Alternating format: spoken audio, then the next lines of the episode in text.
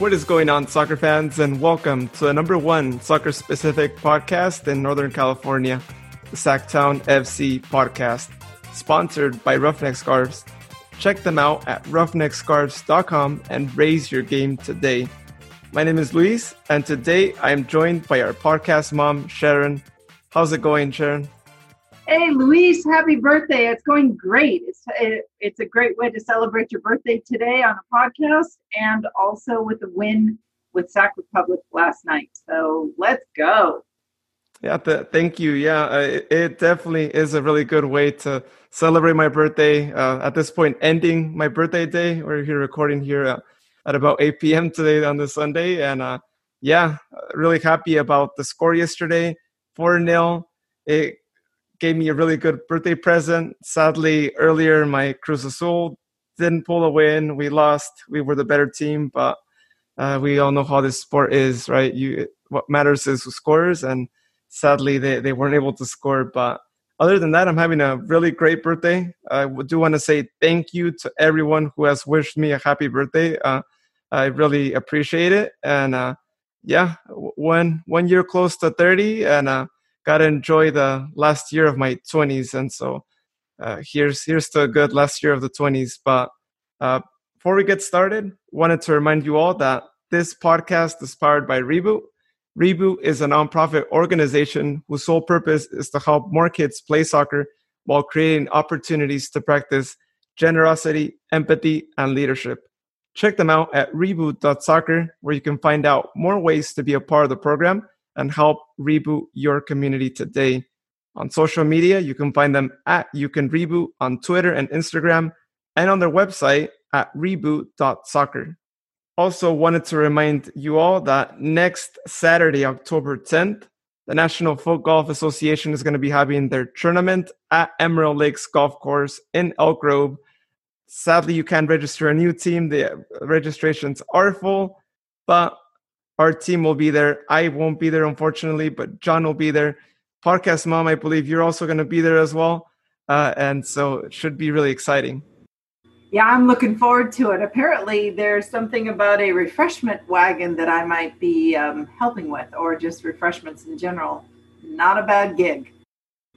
Yeah, definitely going to be interesting. And we're going to have our own cart out there. So please, we invite you all to go support everyone participating in that tournament. Go say hi to Sharon. Go say hi to John, because they will be there. And so for more details, visit the National Folk Golf Association on social media and also on their website as well. So please check that out. Go support if you have some time. And we hope you all have fun if you're actually participating in it as well. So as usual, I wanted to remind you guys all that we do have scarves for sale still. You've probably seen them in one of our lives. You've seen them on our website, on social media. It's our scarf made by Roughneck Scarves. And if you want to purchase one, we actually have a really easy way for you to do so. All you have to do is visit SACTownFC.com/scarves. Takes you directly to the Roughneck Scarves page, where you can find our scarf, which is a summer-style scarf. And you could buy it for $24.95, and it also comes with a free scarf hanger as well. So please, again, check it out. With the sale of every scarf, you are also supporting our podcast, and so thank you to everyone who has purchased the scarf. And we still have some scarves, but please order soon because our inventory is starting to run low as well. Also wanted to say, please check out our website, SACTownFC.com. You can listen to all of our episodes that we have recorded for Sactown FC. You can also find the Soccer Pool section, which is run by Becca and Seth. They are probably going to be writing an article here shortly. Seth's season with Orange County actually was cut short. They are not in the playoffs, and so he might actually be more active during this off time there, writing articles on anything going on in the soccer world as well.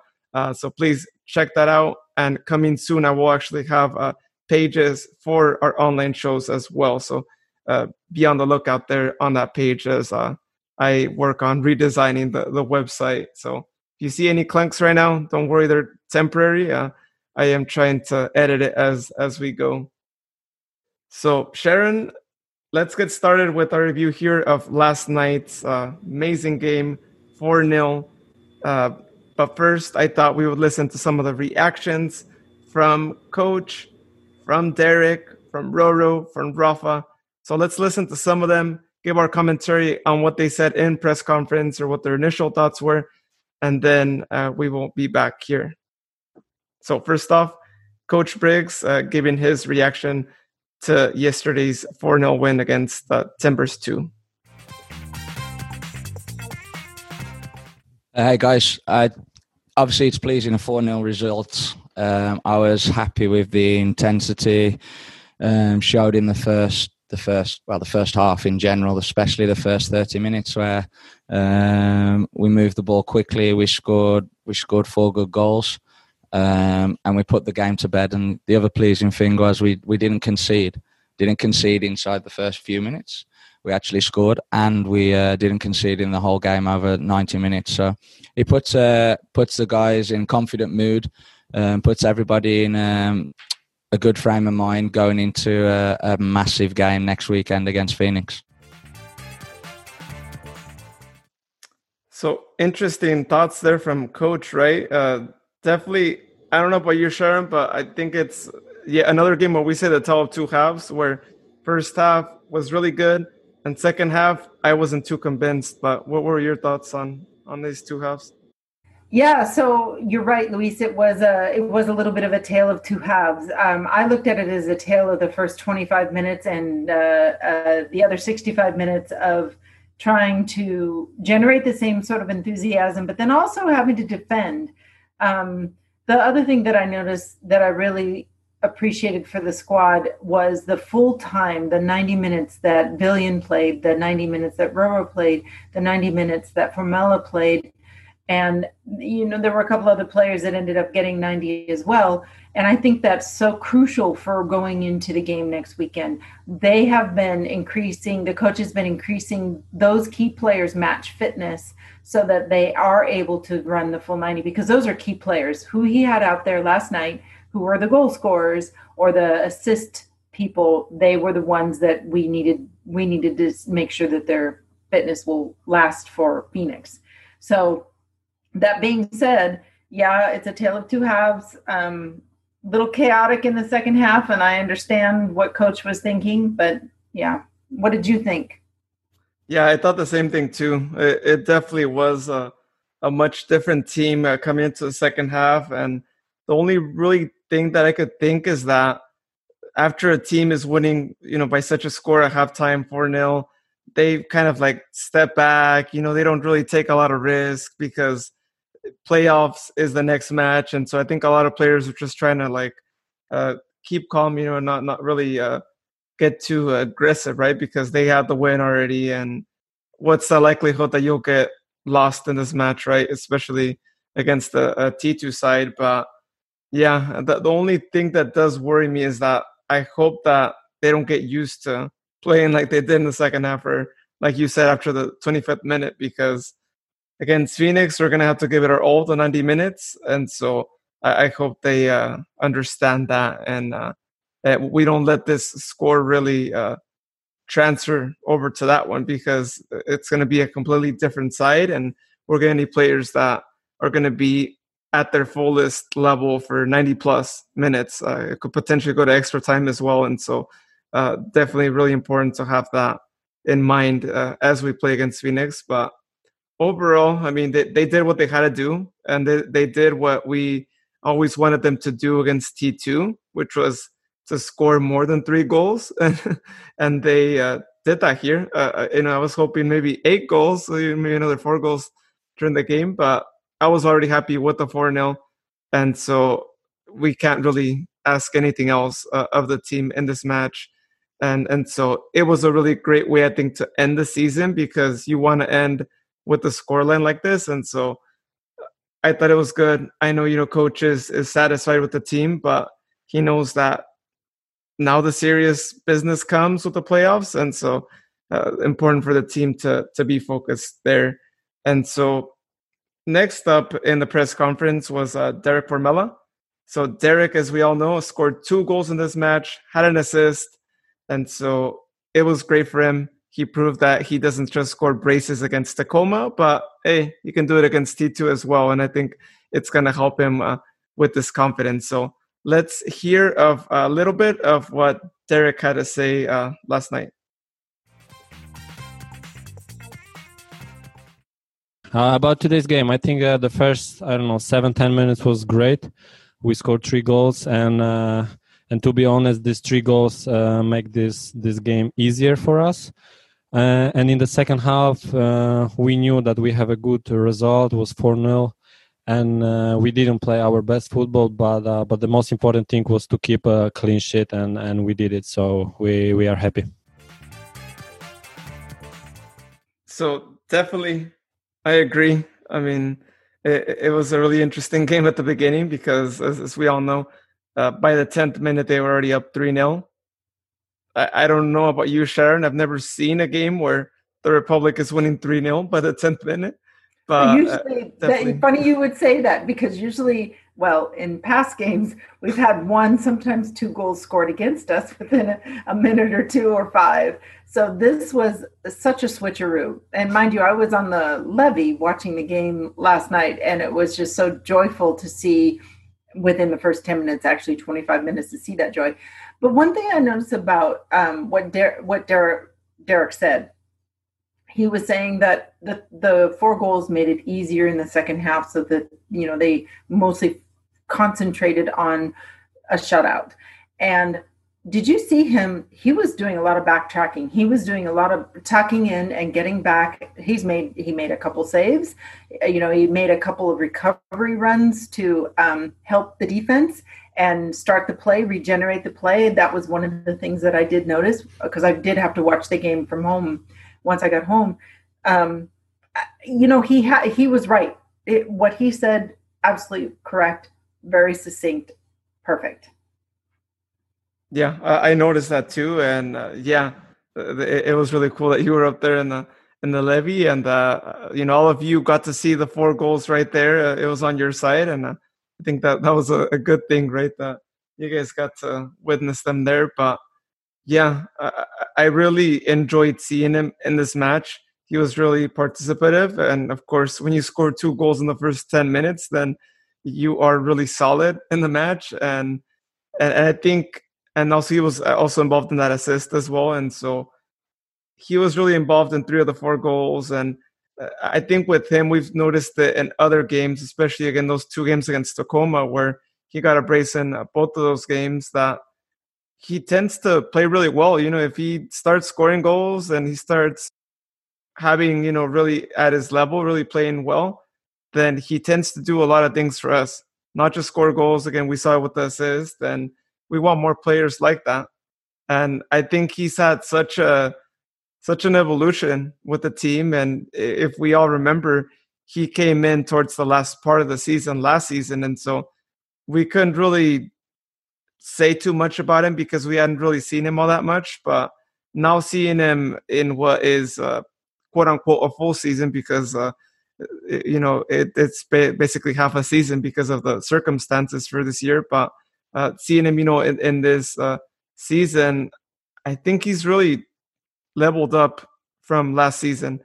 And part of it is, really getting to understand your teammates, understand how the game goes, how what the coach is looking for, and so I'm really excited to see him in this first playoff match. I hope he comes back in the starting 11 because I think he has that motivation in him that. He knows that he can score against anyone. He knows that he's been really fundamental in this team this season. And so I'd want to see him back. I'd want to see him in that same position for the next game because he had a really good game. He, like you said, Sharon, he was all around the pitch. And quite frankly, against Phoenix, you're going to need a player that does those things because you are going to be going from one side to the other side of the pitch quite often. We know how speedy the Phoenix players are, right? And so really, really interested to see him out in this game. And again, I hope that we get to see him in the next match as well. So next up is Roro. And so let's hear a little bit of what he had to say. there's actually two things that he had to say, but first let's play this. No, I think the team came out how we should come out every game. You know, we made a commitment before the game to go out and just leave it all out on the field and to put them under pressure the first few minutes. I think we're a really fit team. We have the players to do so. And it showed, you know, it's one thing that we definitely needed to go up in the game early. And then from there, try to control the game. So he talks about it being a commitment, and I don't know, Sharon, what you think, but I almost think that they knew they were going to play against Portland Timbers 2, like for the last time. This is the fourth time they play against them. I don't know if you heard the podcast. I think he may have heard the podcast, and you guys will find out why here shortly. But that's all we've been talking about every time we play against T2 is that this team could have scored more goals. This team barely beat T2, whereas Reno beat him by 5, by 6. And Tacoma also beat him 4 or 5 goals. They had much better games. And so we always ask that this team should be able to be a weak side like T2 that has had the worst defense in the entire USL. In fact, if we look at their goals against, they actually have 50 goals against in this whole season. Really bad numbers too. And so we expected the team to pull out higher results. And so I wonder if Roro knew that pressure was there to end the season, beating a weak side with a large margin. And so that was the commitment. And that's why we saw a much different team in the first 10 minutes. What are your thoughts on that? Interesting you would say that. One of the things that I know about Roro is he's very protective. He is so invested now with this team, this new team, you know, having returned back to us for this season. He's incredibly protective and he knows what's needed. I mean, look at his experience. He's, you know, with us for 2 years initially, and now he's back with us, but all the teams that he's played for, he's very protective, and I love his attitude. I think he did what was needed, and I think he says what is right.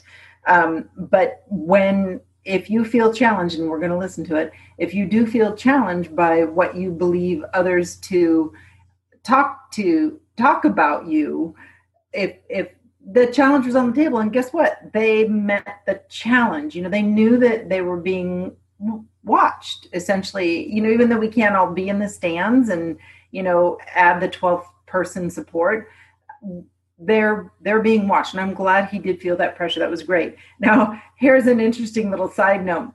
We were joking last night about the number on the back of the goalkeeper for Portland. His number is 50. Guess how many goals have been scored against him? So at the end of the day, we kind of were joking that the score line was going to end up being 5-0. And well, we were heckling that poor kid anyhow from the levy, because we figured he was wearing the score line on his shirt, especially once we got to 4-0. We were thinking, oh, great goalie, you know, hey, you're wearing the score. But he's actually wearing an interesting other number. So let's listen to the next segment. Yeah, you know, as you were saying that about Roro, I mean, I think it's good that like he is like that, and I've said it before here on the podcast that we don't tend to be like a big cheerleader on everything the team does, because we want everyone to know, you know, what are things that we can improve on, because we can never be a perfect team. And so, sure, we could win a championship, but we'll probably even say in that championship match, like, yeah, we could have improved there, and there. But it's always good to have that, like, critic eye, right? Because everyone needs feedback, right? To improve on whatever it is that you do for a career in general as well. And so it's good, and I'm all for that. We're not playing rec soccer here. This is pro soccer. So, you know, you got to expect to have the critics out there. You got to expect people to watch the game 2 or 3 times, you know, to see where we think. You know, some of us have played soccer. Some of us are just really good sports people, and we can see systems of play really easily, or we're coaches, or you know, whatever. And, you know, so we can see things. Yeah, it's armchair quarterbacking, and we're not on the field, and we're not feeling what is happening out there, and we're not necessarily seeing the speed of play or the nicky-nacky little fouls that are occurring. Ticky-tacky, sorry, not nicky-nacky. You know, we're not sensing all of that. But at the end of the day, we do see where gaps are. We do see where lack of fitness comes in. We do see where lack of focus occurs, you know, and that's exactly what game analysts do. And that's, I'm glad that there was a response to that. I'm glad the team elevated themselves and said, you know what, if there are critics out there, we're just going to put that to bed in the first 25 minutes of this match and then protect the goal, you know, and that's what we did. Without parking the bus, we protected the goal. If you think about it, we did not park a bus after 4 goals, which is lovely to see. I'm glad we didn't do that. Yeah. Oh, me too. I am not a fan of parking the bus. And when you are about to face off your first playoff match against Phoenix, you don't want to do that. You do not, because that's there. You don't want to get into that habit, especially in that game. And so, yeah, again, I'm all for players proving us wrong. I think, Cameron, you're up next, because we have talked a lot of things and we'll talk about them a little bit here shortly. But yeah, really shout out to Roro, because he has really indeed proved us all different and really showed us that he's bringing back the old Roro, and he's really elevated his game, in my opinion, in the past couple of games. And I think ever since he got the captain armband, we've seen a different player. And I like to see that.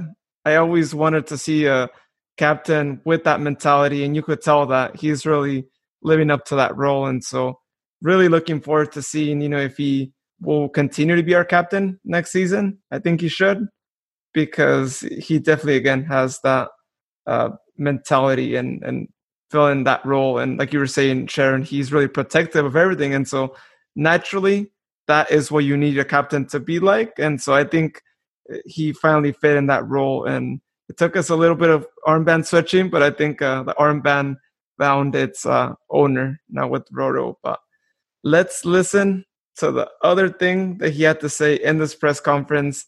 He does mention podcasts, as we mentioned before. And so listen to what he had to say about the podcast.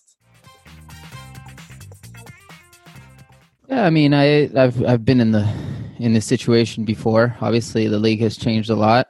You know, the league has improved a lot. There's a lot better teams now. We obviously wanted to be a higher seed in our bracket, but you know, that's the way the season went. It's a tough season for everyone.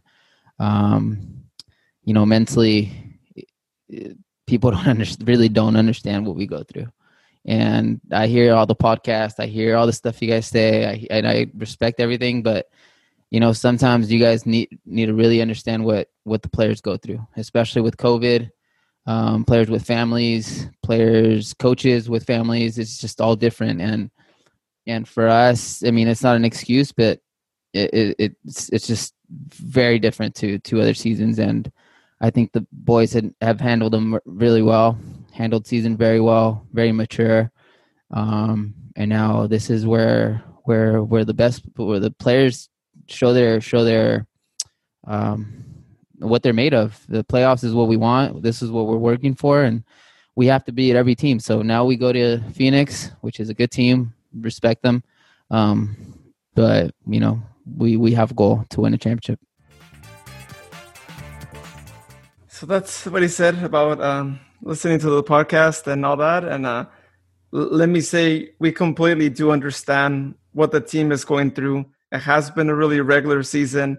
And I do have to say congratulations to the team for making it to the playoffs, because that was one of our expectations, being that it would be a shorter season, and that the rivals that we had in the group, putting Reno aside, we had, you know, Tacoma and Timbers 2, and you should be above them in the table. And so I think the first thing that we expected has already been met.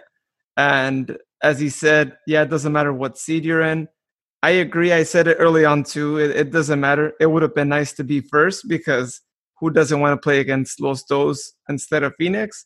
But if you want to win the championship, you got to play against the best. And if you don't play against them in the first game of the playoffs, once you move on, you are probably going to play against them anyway. So might as well play against them already, because you're going to face them on later on, if not. And so I got to say that. What are your thoughts, Sharon, on what Roro had to say? You know, it's interesting. I love Roro's heart. You know, I said it a little bit ago. He's very protective, but he also is. I think he also understands that the whole world, you know, our whole region has had to adapt to a different type of balance with work and home and COVID that has put a stress on everybody. And I get it that pro sports needs fans, and I get it that, you know, the pressures on them have been very different than the pressures on people that just ended up having to switch from working at work to working at home and now homeschooling their kids. And he's getting a taste of that too, because if his sons, but one of them is in school. So, I mean, we understand how all of that works. And you look at any of the pro sports right now and how difficult it has been for them to emerge from a COVID world into a, you know, modified COVID world without fans. And then, you know, what do you do with your spare time? You can't do what you used to be able to do with your spare time. You can't go hang out with the group of guys somewhere, you know, where the camaraderie gets built off the pitch. So it has been, we understand that, we get that. And that maybe we are a little bit more critical. Maybe we don't have as much to do now that we're able to watch these games so in depth, you know, on television. We used to be there live and in person. And for us, it's a very different feeling as a fan to not be in the stadium and enjoy that same joy, whether we win or lose. We are feeling it just electronically, you know, by watching a screen. It is a very different feeling. So, and I totally understand where he's coming from. But that being said, you know, we're facing Phoenix, and I think the guys are up to it. Roro said, hey, you know, we're together, we're fit. And I even said that earlier. It's like there are certain guys that we wanted to see that they were match fit, so that when we go to Phoenix, that they're that way. And I'm loving what I'm feeling very good. There's something I want to say though. Are we certain that the entire Phoenix crew is going to be there? I'll just put that out there on the table for a conversation in a minute. I understand where he's coming from too, because with no fans in the stands, I'm sure it's taking a toll on them to go through all these games, not have that support there. You're being watched, of course, but I feel like it does take a toll on, you know, their focus and sometimes the motivation, because you can have all these things, all these messages of support and all that, but to actually see the fans there and to hear the celebrations, to hear even the frustrations, all those moments, to hear people shouting at the ref, you know, hearing all those things that you hear in game days really pumps the team up, right? Because it motivates them to, you know, go out there and do more. And so I understand, you know, where it's coming from and all that. And like you were saying, Sharon, too, the camaraderie, those things aren't really there, because where are they going to go out, right? Like they could probably go and get some takeout and probably go eat it with their roommates, right? That might be all that they could really do, but you can't really build that like thing with like everyone on the team. And people might not really realize how important that is, because people just might not realize that it might just be you going out with your teammates to like grab some lunch, but that is actually a lot. You actually get to know your teammates better too, and you form more of that friendship with them. And some of the top clubs in the world, they've had a lot of players that get along really well, and so for them to not have that, it must really be tough. And also, like you said, for someone like Roro too, he has to balance work life. And there's other things going on, and so understandable too. I mean, we can't really say anything too much aside from that, because again, like I said, they qualified to the playoffs, and I think we are really happy for you guys. Like, it's amazing that you guys qualified already. We'll see how things go moving along. I'm sure all of us fans would probably say our expectations are to see this team win the championship, because we do have a team that should be able to win it. that should be able to, or at least, you know, make it to the final, and not just conference final, but the actual USL final. Whether that happens or not, we'll have to see how things go in the next game.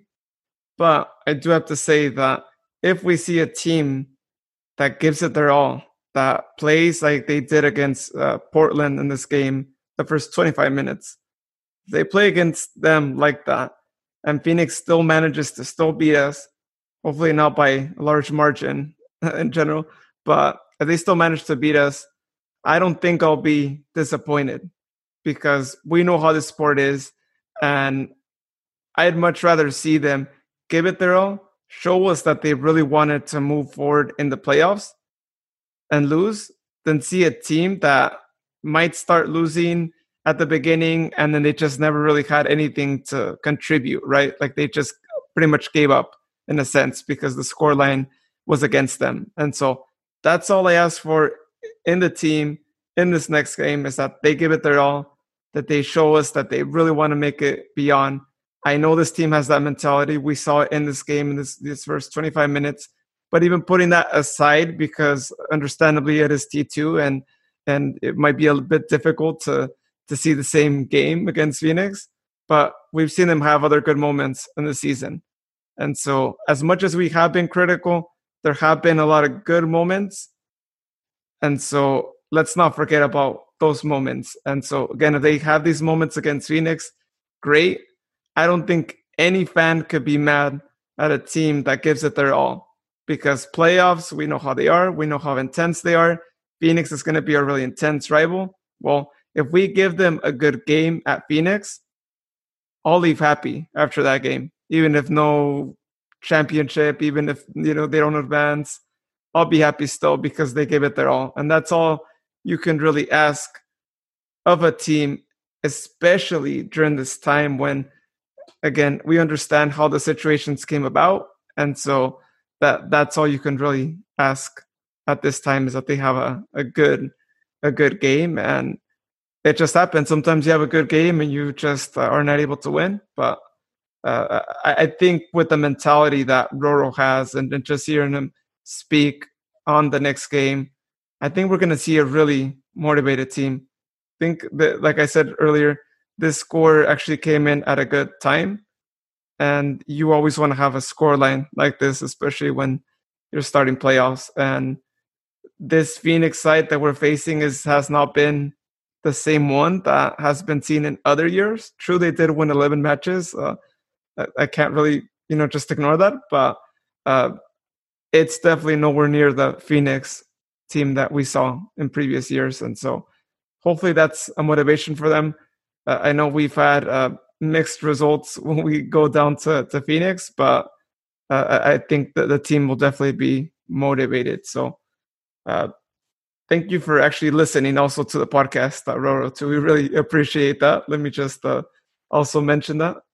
But yeah, so we will see what happens in the next match. And sadly, we won't have any press conference in the next match. Otherwise, I'd say I want to hear what Roro has to say about that match. But we will actually try to have him on the podcast so we could talk to him about this season and about, of course, his history with the Republic in general. And so be on the lookout for that. We'll try our best to have him here on the show here in the upcoming months. But so moving forward to the last player we had on the press conference yesterday, Rafa Diaz, talking about the game too, with Rafa having a clean sheet, which is actually his fifth clean sheet of the season, which really good for Rafa. Came in, of course, a little bit after the season started, after that injury from Grinwis. And so I think 5 clean sheets is actually a really good accomplishment for him this season too. And so let's hear a little bit of what he had to say yesterday. Tonight was a good performance from the guys. We came out pretty strong. It was great to get those 3 goals early in the first 10 minutes. It gave us a lot of confidence, and we were talking about, coming out strong, and we were able to do that. And we also talked about getting a clean sheet, and we were able to do that. So we're really happy with that performance going into the playoffs to give us a lot of confidence going down to Phoenix. And hopefully we can replicate that performance down there. So he talks about getting a lot of confidence, and I agree. 4-0 win gives you really good confidence, and that you're able to score more goals than you did in other matches. So gives definitely our offensive line like that confidence that they will really need for that game against Phoenix. And also on his own side, right, getting a clean sheet gives you a great confidence as a goalkeeper, especially when you're about to play in the playoffs. And keeping it short and sweet. I mean, that's Rafa's style. And, you know, he's all business when he's in the pipes. He's just super focused and works hard at what he does and hoping that our backline can get organized. Now, playing against Phoenix there, if you look at where their goal scoring came from during their match against Los Dos, it came a couple goals came out of the midfield, their central midfield player, and one obviously was a set piece. A defender came in and scored. So if just looking at how that would stack up against us, that would make Rafa's going to have to really dictate how coverage is going to look if a player is coming through in the middle. If the opposing team frames the box well on us, like Tacoma did actually, if they frame the box well during the attack or during a cross or something like that, we have to really make sure that our players are keeping an eye on the an attacking midfielder or a defensive midfielder or trailing midfielder coming through the middle, because that's sometimes where we get a little bit lost. We don't pick up every play. So I'm counting on Rafa to really keep an eye and positioning his defenders, you know, and his midfielders to make sure that we cover those things. At the same time, turning ourselves around and getting the attack generated. I think Rafa is going to have a very busy game on Saturday, but it's nothing he's not up to. I mean, he's up to it. So it doesn't matter, you know, if Grady or Rafa start, whoever it is that is going to be starting next week, and they better work hard in training this week on focus, on plays coming through the middle of the park. That's all I have to say. Yeah, which on that note, I hope Rafa starts. Not that I have no confidence in Brady, but you got to give it to the guy who got 5 clean sheets and who played most of the season, especially in a playoffs game. And I think we will see Rafa. I think that unless, you know, he gets injured, I hope not. But I think that would be the only way we wouldn't see him. But I think we see him in the starting 11. But yeah, I really hope that everything gets organized out back. We've seen some mistakes made this season. And against Phoenix, you're going to have a near perfect game in your defense, right? And so here's where all the mistakes you made in the season, you got to review them, you got to learn them, and make sure that you try to, at all costs, not make them again. And so I hope that they really get prepared by really analyzing their full season and just figuring out the mistakes that were made. And I would probably focus more so on the games against Reno, because Reno is a much more comparable team to Phoenix than Tacoma or Timbers 2 were. And so you kind of want to compare it there. And especially Reno actually beat Phoenix in the only game they had this season as well. And so one thing to point out there. So good team to compare it to Phoenix. Yeah, you bring up a good point. You know, by mentally, you know, preparing against Reno and having had that experience of playing Reno, I think you're right. I think that will bring a lot to the table for how we prepare against Phoenix. But they have two different styles of play, a little bit different style of play. We look at the Reno and most of their goals come from their strikers, whereas the game against Los Dos, Phoenix, two of their goals came from central midfield. And again, I repeat, that is sometimes where we have a hard time tracking. If a team can open us up through the middle and they can just waltz right up that channel, that central channel, that's been a little bit of a difficulty. So, you know, I'm looking at Tomas and Deco and whoever else is starting, and I'm looking at the attitude that Derek displayed, and that is I'm protecting my team at all costs. You know, especially if we get up 1 or 2 goals, you've got to do whatever it takes, you know, short of parking the bus, to protect, you have to have pride. It doesn't matter who scored the goal. You have to have pride. Once you're starting to, you protect that goal. Everybody needs to think about how that works and then how to quickly transition. I'm just hoping we really see, what we saw tonight. Granted, it was Portland, or last night it was Portland, but still, you just really want to see 100% focus all the time against Phoenix. They're tricky, just like Reno has been tricky. So I'm looking for, I cannot wait for Saturday night, Yeah, it's definitely the players' time to shine, time to showcase all the good things that you did this season. And so we'll see. We'll see how this team is approached. But one last thing in this game that I wanted to mention as well, and one last thing in the press conference, is that Coach was asked about the lineups for next game. So let's listen to what he had to say in terms of lineups for next game, and later talk about what lineups we'd want to see ourselves. We'll see. I wanted to look at a few different things over the last couple of games. Give people valuable minutes, and now I think we've managed to do that. And I've all the players that I need to have got minutes have actually got minutes, and I think we're in a better spot than we were for that as a group.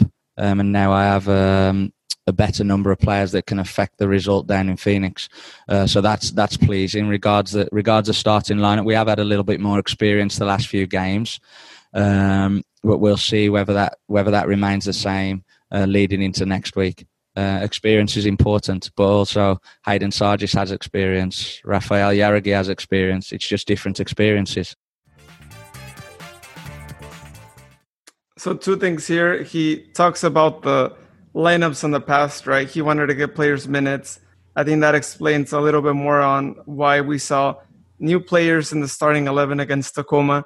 Wanted them to get those minutes, wanted them to have that experience of being in the starting 11 and being in that game, and maybe also with Brady Scott. And so understandable. I think it was good now reflecting back on all those changes that he did, all those players that he gave minutes to, because this game against Phoenix, you want to have match-fit players on the bench that have actually had minutes played, especially in the last couple of games. And so hats off to the coach for doing that. So all of our players had some minutes in the match.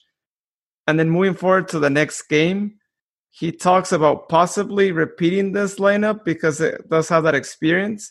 But he does say that he would also probably have possibly Sargis, even Rafael also being there because they do have experience. And what I interpret from what he said is that they have experience, but playing in this season, especially Sargis, we've seen him in the starting 11 quite a bit in these games. And so he is in between, right? He's trying to figure out what the best thing would be for him. And so I wanted to ask you, Sharon, what lineup would you put against Phoenix? Would you repeat these players? Or would you switch some of these for maybe, again, more seasoned experienced players like Sargis? That's a really tough question. We brought in Tomas Hilarse for a reason. And, we have Deco for a reason.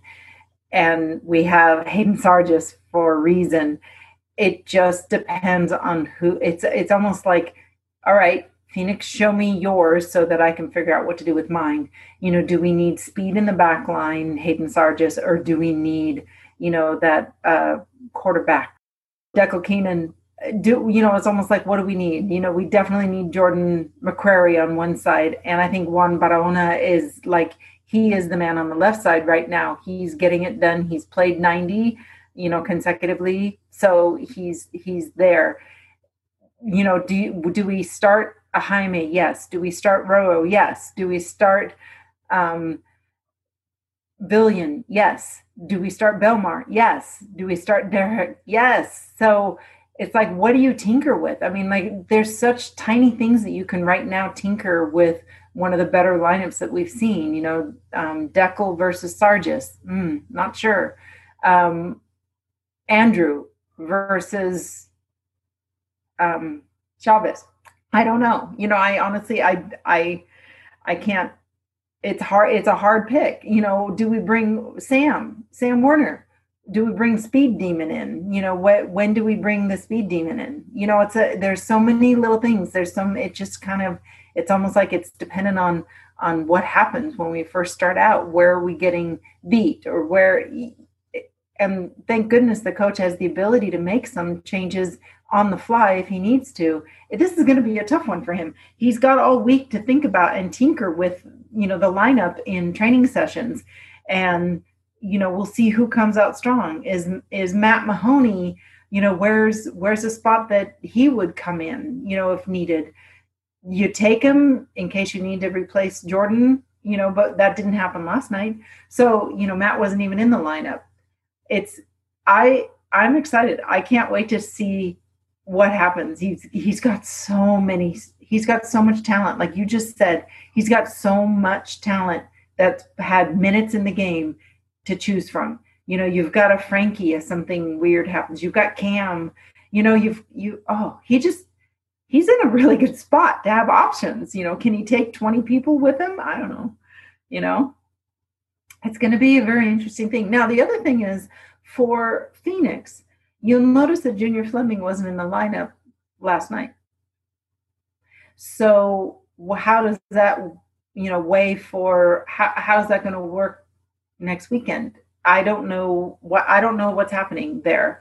And so that's something also to think about, you know, who are they putting down on the field, and how do we stack up against them? So we shall see. Be interesting to talk. When you say on Wednesday you're going to be talking with some folks from Arizona, I think I'm going to be listening into that. I think that's going to be an interesting conversation, because by that time we will know a little bit more about Flemings. Yeah, so. I am interested in what happened there. I mean, we all know what happened with the situation, right? Last week with the game against San Diego Loyal Phoenix, and the comment that was said, right? That he said that he didn't say, and all this and that. And I'm sure maybe something had to do with that for him not being there. Maybe as they investigate, and probably are going to hope to have a resolution to that and see if he is ultimately going to be suspended. But we are definitely going to ask them when we record that if they have any more details on that. If by then we don't know what the situation is, I feel like we would probably already know, would be my guess on what the situation. But that is definitely a really critical player, right? Like he's definitely one of their top players, if not maybe one of the best players in that squad. And so you take him away from that rising team and you have a really critical player there. But going back to the lineup with Republic, I agree. It's so difficult to figure out who you take out of this lineup.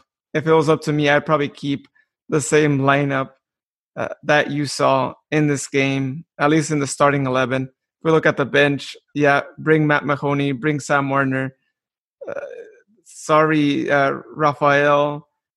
Maybe, Julian, you might also be out too, but I think you need to bring as much experienced players, because it's going to be a really tough one, and yellow cards are probably going to come out, and you want to make sure that you have those replacements should that happen. But in terms of Deco versus Sargis, it's a hard choice. I mean, I would personally go with Deco, and I'm not 100% convinced, like, let's go with Deco. But, I wouldn't want to be coach right now, because it's so difficult right now to figure out, okay, who am I going to add in the lineup? Because Deco, we haven't seen him all that much this season. We've seen him a little bit more recently. He scored that goal against Reno, which, you know, helped us tie that match. But it's going to be a critical choice out back. And Sargis actually played most of the season. And so what do you do, right? And that's really where he's getting to right there. We heard him is that he's trying to figure that out himself as well, right? Like, do you choose Deco, who has all this experience playing for so many teams, right? Playing in Israel, playing in Europe. Or do you choose Sargis, who has had more game time this season, who is a much different player than Deco. And so it's one of those things where I think it'll be either or. I don't think one has an advantage over the other, but if it were up to me, I would probably start with Deco because of that experience just in general, because he's actually, you know, been in those situations with other teams in the past. And so he has more of that experience, and he has more of that aggressiveness, I think, too, that as much as it tends to get him a yellow card often, he's one of those defenders that almost starts the game off with the yellow card because, you know, he's going to get a yellow card eventually. I think you might need one of those players when you first start against Phoenix. Sure, if we start winning, then you might sub him out, especially if he gets that yellow card. But I think you probably start with him because he has that physical presence out back. And you kind of want a player like that, especially against Phoenix, who is just going to keep coming down with opportunities throughout the game. And so I would start him. But again, if he starts with Sargis, I'll understand too, because Phoenix is a really quick and speedy team that you want to make sure that you have equal speedy players as well who can create opportunities for you. And Sargis is one of those players that is constantly there creating opportunities for others. And so, yeah, it'll be interesting. But I think depending on who we see might actually give us a good idea of what the coach's strategy will be like for that game. Just whoever we see out back, because of how different both those two players are. But other than that, I keep everyone else. I think everyone else has earned their place, especially in these last couple of games. And so that's what I would pick. So just to piggyback a little bit, the only other thing that he could do would be to change the formation. Instead of running four in the back, you know, with the wing backs, is you run three in the back with a little bit more protection for the gut. Unless you make Andrew sit in the pocket or Jaime sit in the pocket, you know, because like I said, I have a feeling the way that they score their goals, they really generate that central midfield where they split the defenders. They find a way to split our two tall trees and come right down the gut. And so that's the last thing I want to see happen to us. And I don't know how well we are with compression, you know, and communication of, you know, the two center backs right now that we have, you know, how well can they drop in and fit in? I haven't seen the whole season. I haven't seen that communication, that really artful communication happen as well as it's needed for working on the plays that come right up the gut, or the, you know, it's all gonna boil down to what he sees Phoenix doing and then how we can generate an attack based on how we can defend, you know. So just looking at, I was on FotMob and I saw where the goals came from Phoenix, and a little bit of concern. That's all, just little concern. I kind of hope that we kind of close down the central channel a little bit. You know, goals can come from anywhere. It just depends on what their strength of the day is. Now, again, looking forward to seeing what the Phoenix pundits have to say as to whether Junior Fleming is on a timeout while investigations occur, or whether it was just a one-game sit, you know, while things settle down. I don't know. So it'll be interesting to find out as the week rolls on what that looks like. So yeah, that's what I have to offer. I'm excited for the week to come up. I would love to hear interviews if there was going to be an interview, you know, during the week, if Republic was going to be producing any of their glorious videos of, you know, the build up going up to the weekend. Very much something to pay attention to for all of us Sacramento fans. This is a good, playoffs are always just incredible, awesome. Let's go. Yeah, I agree. I'm looking forward to those videos, right? Because they pump you up, and it's true. We're in different times right now, but we still want to get pumped up even at home because we're really excited. Like you said, playoffs, it's whole different story. There's whole different intensity, right? Like if we look back at past playoff matches from us, I know we've had really close games. We've had penalty kicks, right? And it's playoff time, right? And you have those kind of situations. And so I hope the team practices their penalty kicks, because you never know. This match might be one of those 0-0, 1-1 matches that takes you to those penalty kicks. And so got to make sure that you have that aim, especially if you get in that situation. I think I have all the confidence in the world for Rafa Diaz and being able to stop some of those penalties. And so, yeah, it's exciting times, and then we'll see how we do there. But one last thing I wanted to talk about before we move on to our man of the match, Sharon. I have to bring him back. I know people are probably like, yeah, he's going to bring him back up. But Cameron, all I saw yesterday was just one play that it was a great block by the goalkeeper for Timbers 2. It could have been a really nice goal for him. I think it could have helped him so much in terms of having more motivation for the playoffs. But I have to say it again. I saw him a bit lost aside from that play, and it continues to be really sad for me because this was one player that I thought would be our MVP again this season, that after scoring that 50th goal, I thought we would see a different Cam.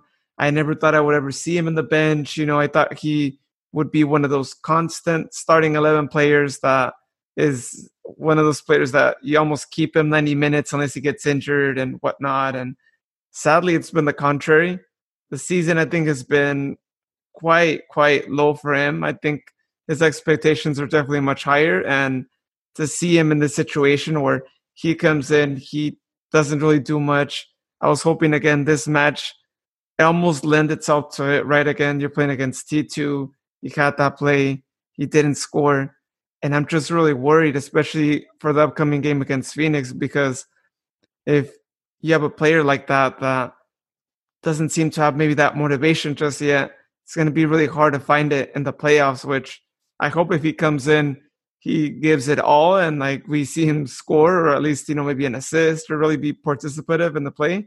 But I'm just really worried, Sharon, and I really think that, and I thought about this before too, but after seeing him yesterday and after that game ended, I don't know if we're going to see Cameron again at his fullest, especially in Sacramento. And again, I hope that I'm wrong, but I think we're not going to see him back next season. And I think he's going to move on to a different team. And it's if it's for the best for him, good. But I just think that he just doesn't seem like he's got that same motivation that he did back last year. And again, quite sad. And I know you know him more than I do, but oh my goodness, you know, it's interesting, Luis, that you mentioned this.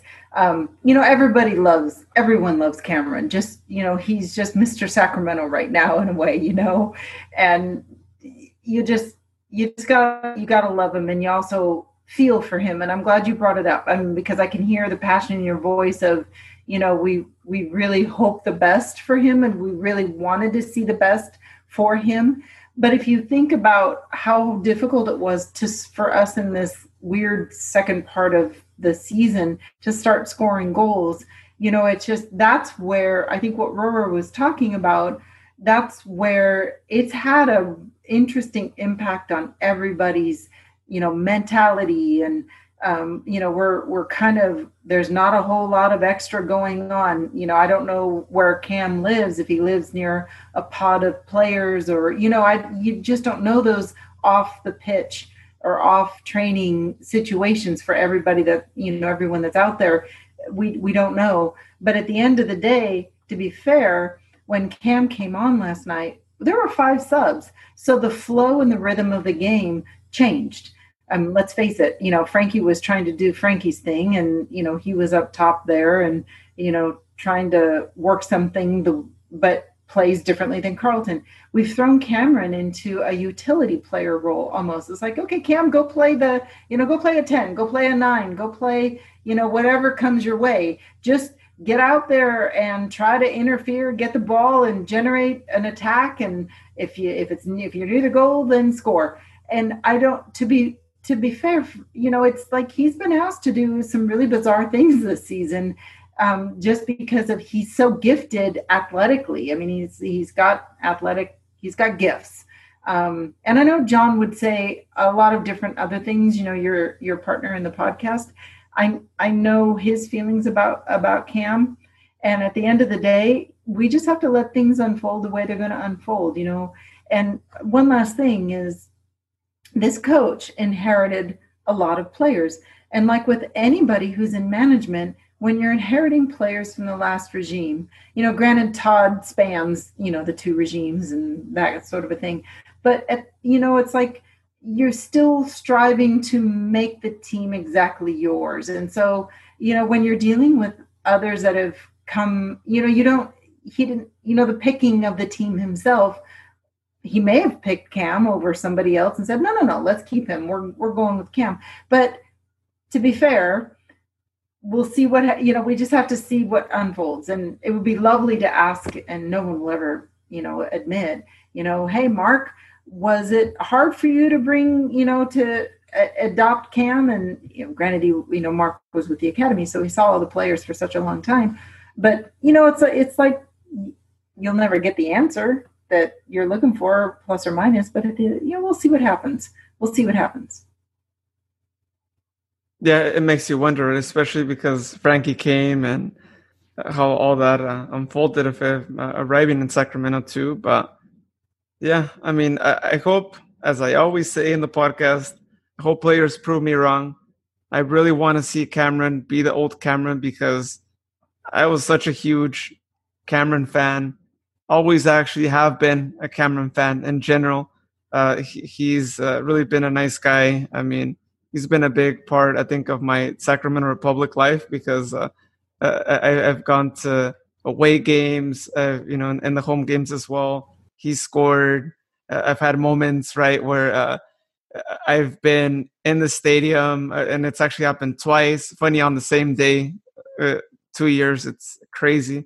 But I actually shouted out to him, like, hey, shoot, you got a good chance. And then literally 2 seconds after, he shoots. And so I've been a big fan. If you guys go on Twitter, you'll see that as my pinned tweet as well. And so I really want him to do good, not just because he's a Republic player, but like you were saying, Sharon, he's such an awesome person. He is Mr. Sacramento. He was vouching for the team to make it to the MLS. We saw him, right, in the City Hall as everyone was giving their speeches, right, when we were trying to get the approval for the stadium and all that. And so I want him to stay around. I don't want him to leave. And so we'll see what happens when the playoffs are over and all that. I just hope that at least maybe he keeps that patience in himself to not want to make a move and want to actually give it another try, give it another full season. Hopefully we're back to normal. So if maybe the crowds is what really drives his energy to really give it his all, then hopefully the crowds will be there. Hopefully that. And also, I would probably say also with Coach, I hope Coach maybe also decides to give him another opportunity if he does want to stay another year, if he does want to continue. Because this has been one of those players that I've always wanted to see on the first MLS team for Sacramento Republic, because he's our, all-time leading goal scorer. He, again, I already said all the things he's done for the team, and he's done much more than that, of course. But you want to see a player that has that trajectory, right? Like a homegrown player that gave it his all with the USL team, that gave the fans so many moments of joy. And now with the team joining MLS, you want to see him on that, right? Because he's become this sort of legend, right? Local legend, I should say. Aside from Roro, right? Because he hasn't won a championship. But I think on the local aspect of things, he's definitely been that inspirational player for all the local players to look up to and realize that they can actually be there as well. And so I want to see him in the MLS team. But again, it'll really depend on how patient he is and how willing he is to give it another season, give it his all, and not want to switch because of him maybe not want to be in that rotation role again. And so we'll see just how good he is with that, because if he stays, he's probably still going to be in that rotation. I don't really see him in the starting 11 unless he does a really good preseason. But again, I hope he has that patience in himself to stick around. But yeah, we'll see. Interesting. It's interesting you putting it that way. So end of season always makes our heart pine for, you know, what could have been. And, you know, we're getting close. We're not there yet. We're going to keep going. I see us going, you know, really far. We have the capability of going really far into the postseason, if not winning it all. You know, when you look around the league, we're darn strong. We're really good. We've got a great bench and all of that. And Cam is part of that right now. But yeah, it's kind of interesting when we get a chance when we're getting towards, you know, it's fall. We look back at everything that could have been, and it's normal to start, you know, pining away for things and to feel strongly for players one way or the other. And, you know, I understand, Luis, where you're coming from and John too. You know it as well, right? We see the players differently because this team is so community driven that you get to know the players, right? You get to have all these events that the team provides for the fans to get to talk to the players, get to know them as well. And definitely when it's someone that, like I was saying with Cameron, that has so much history with the club, then I think it's much more impactful if he leaves, and especially leaving on this note. Whereas previously he left on a better note when he went to Sporting in the MLS, and we were all happy for him because that was before we knew we would be in MLS. So, of course, you wanted him to make that transition to that league. And so I think it changes now that we're in MLS. But we'll see. We'll see what happens there. He hasn't left yet. You know, I haven't heard any buzz on that. But, you know, I know a player might not be happy with a rotation role. But, you know, let's keep it positive. Let's get us through the season. Yeah, I hope so too, but hopefully. I wanted to take a look at, for this match, who was your Mikuni man of the match? Derek Formella. You know, it's either him or Rafa. I mean, come on, Rafa helped with the shutout, but Formella, what joy to see him score two and get an assist. I mean, that... Talk about getting invested in a game. You really saw that. And I know you're probably going to pick Podcast Magic because he was like on fire. But I just the joy of Mr. Formella's, just the joy seeing him be so happy, so happy. It was great. I actually am not going to pick Podcast Magic this time, but I think I maybe would have picked him. But I do have to agree with you.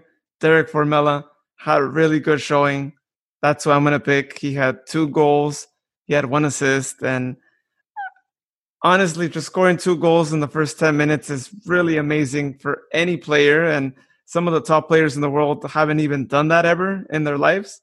And so to see a player do that in a match, I don't care who they're playing against too. It's still a team in your league. It's not a team in like the 5th or 6th division and the Open Cup. Like, it's a team in your league. And so to see a player do that and to see him on top of that get an assist, really he was involved in 3 of the 4 goals. That's really amazing. Definitely my pick. Although I do have to say, if he hadn't done that, then I probably would have chosen Podcast Magic for a 3rd time in a row. But sadly, BJF, I can't go with you this time, but I'd say thank you for the happy birthday, though. That was really cool.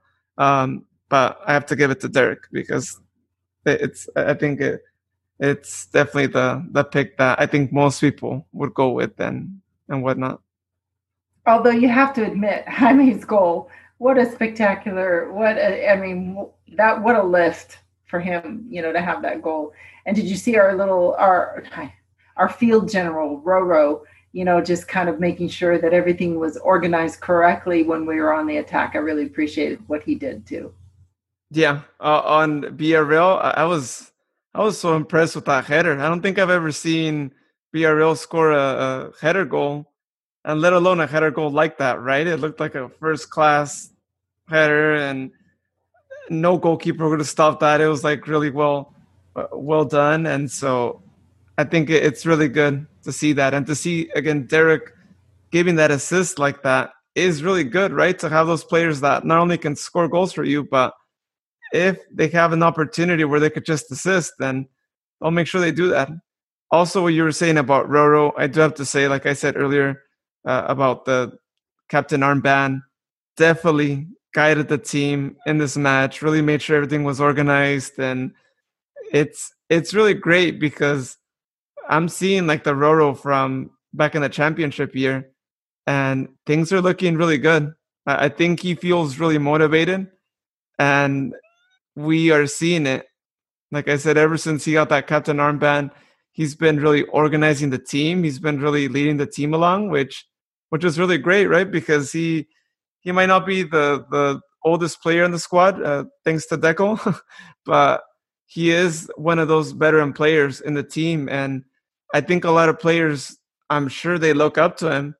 They know that he is a club legend, that it was thanks to him, or I shouldn't say just to him, but he was definitely an important factor in us being able to get that championship our first year. And so he serves that purpose to the team.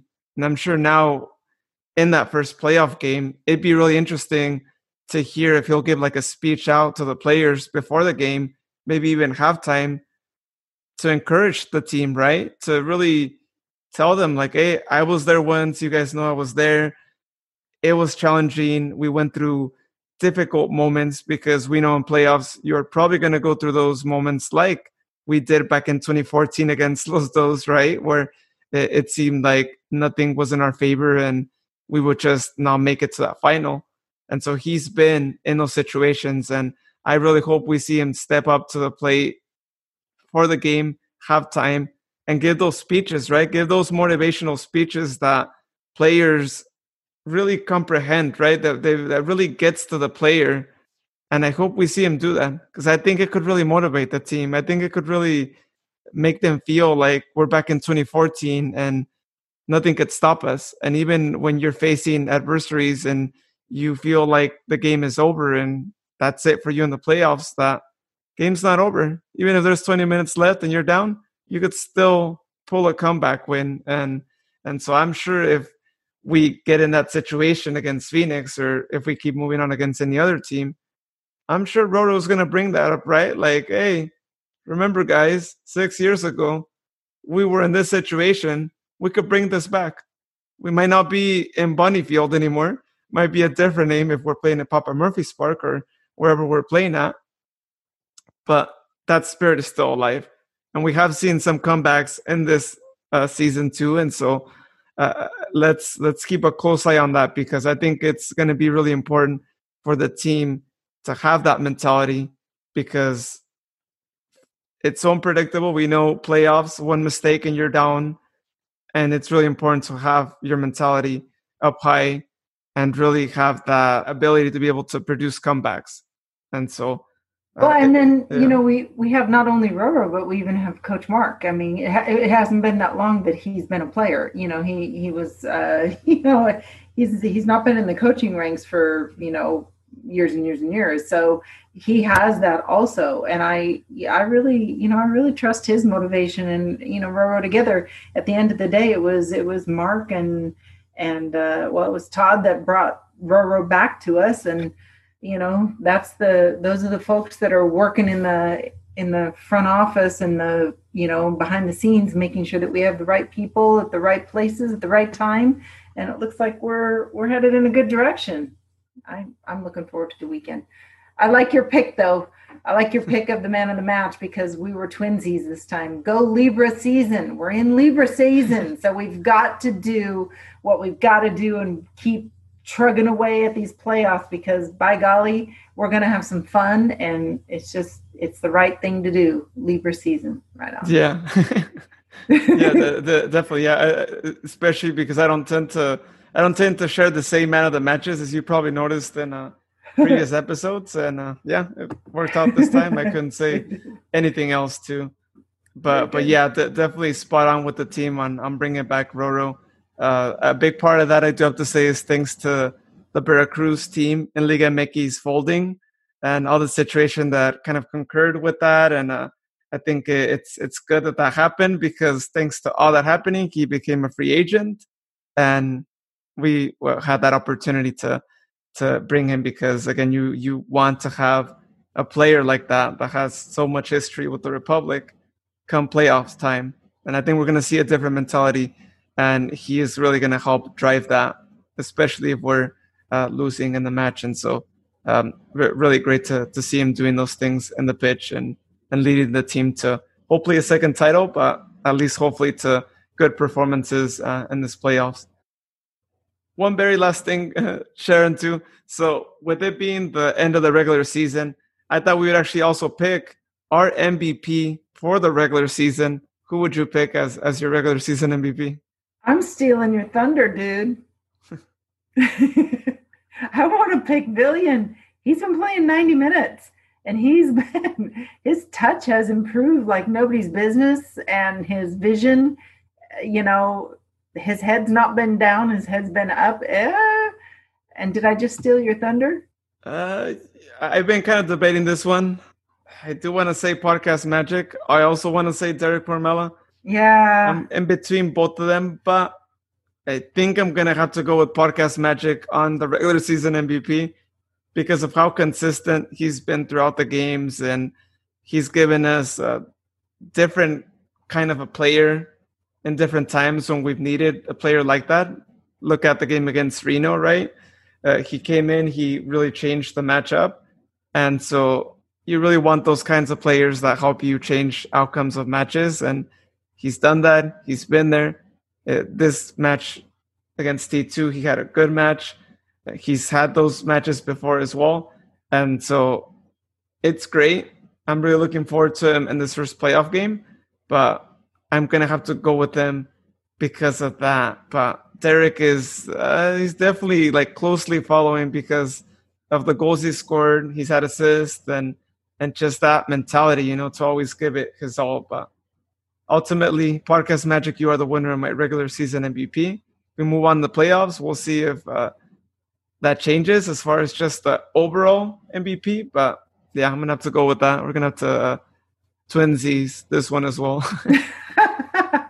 And then I know if John was on, I know that he thinks very highly of Carlton Belmar. And so we've got to give, a little bump on Carlton and Derek Formella.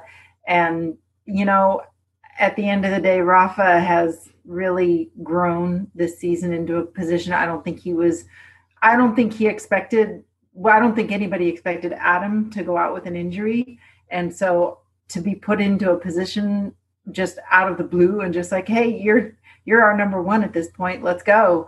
He's just really grown. I mean, you can just tell he's owned that back area. Just he's stepped into it. So, we've got some very good contenders. So, but I know if John were here, he'd be speaking highly also of Carlton Belmar.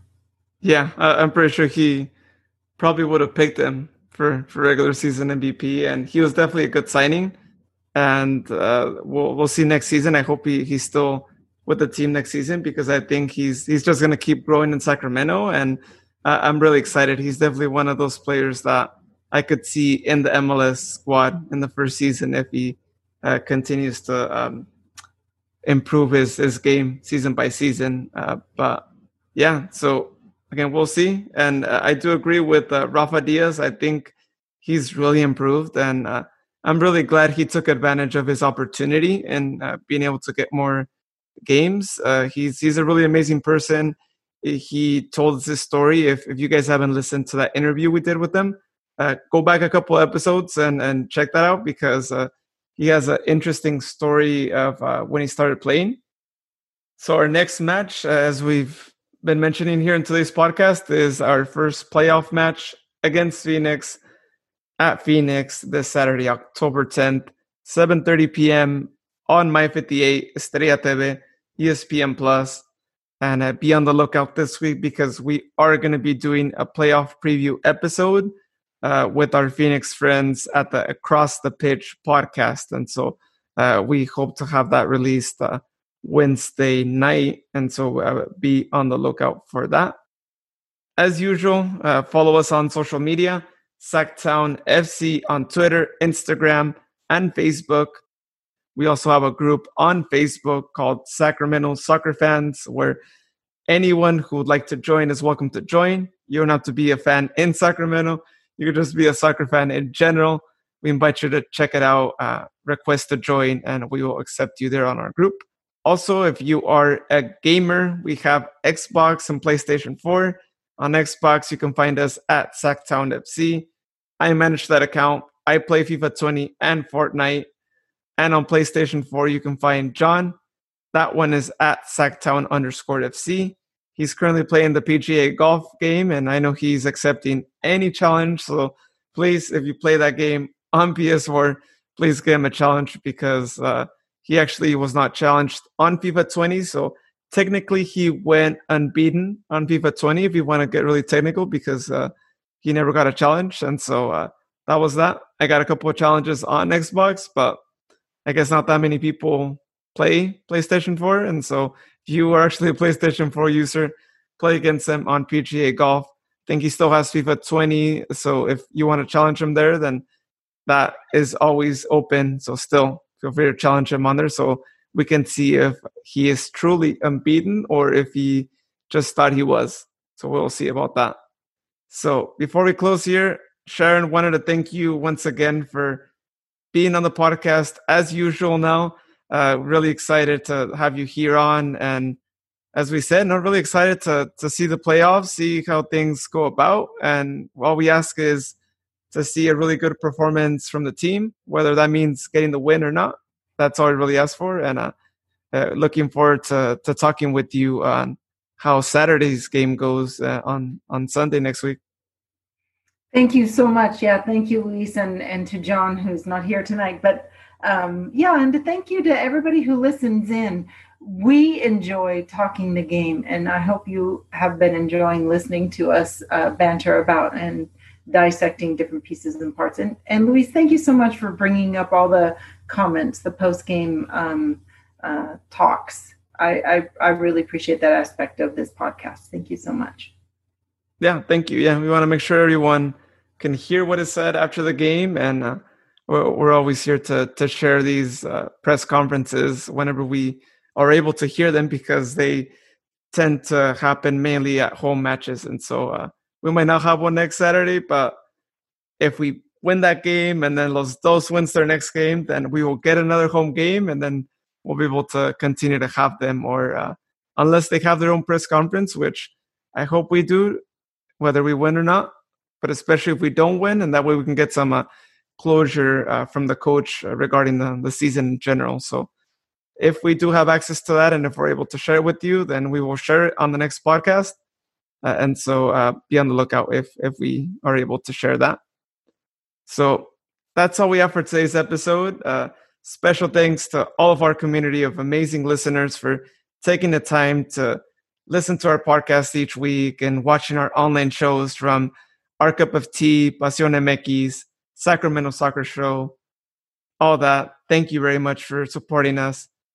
Again, as we like to say, we started this as a hobby with the main goal of giving people more coverage on soccer in Sacramento, with the Republic, with the California Storm, and with any other soccer club in Sacramento. And over time, we found ourselves really growing this to talk about everything in soccer, worldwide soccer. It's been really amazing, and we'll continue to provide these shows and the podcast, even when there is no season as well. So be on the lookout for interviews with people in the soccer community during the off time. But as always, we couldn't have done it without the amazing support from each and every one of you. And to that, we say thank you, have a great day, and you will hear from us Wednesday night as we talk to our friends at Phoenix on our first playoff game. Thank you, everyone. Have a great night.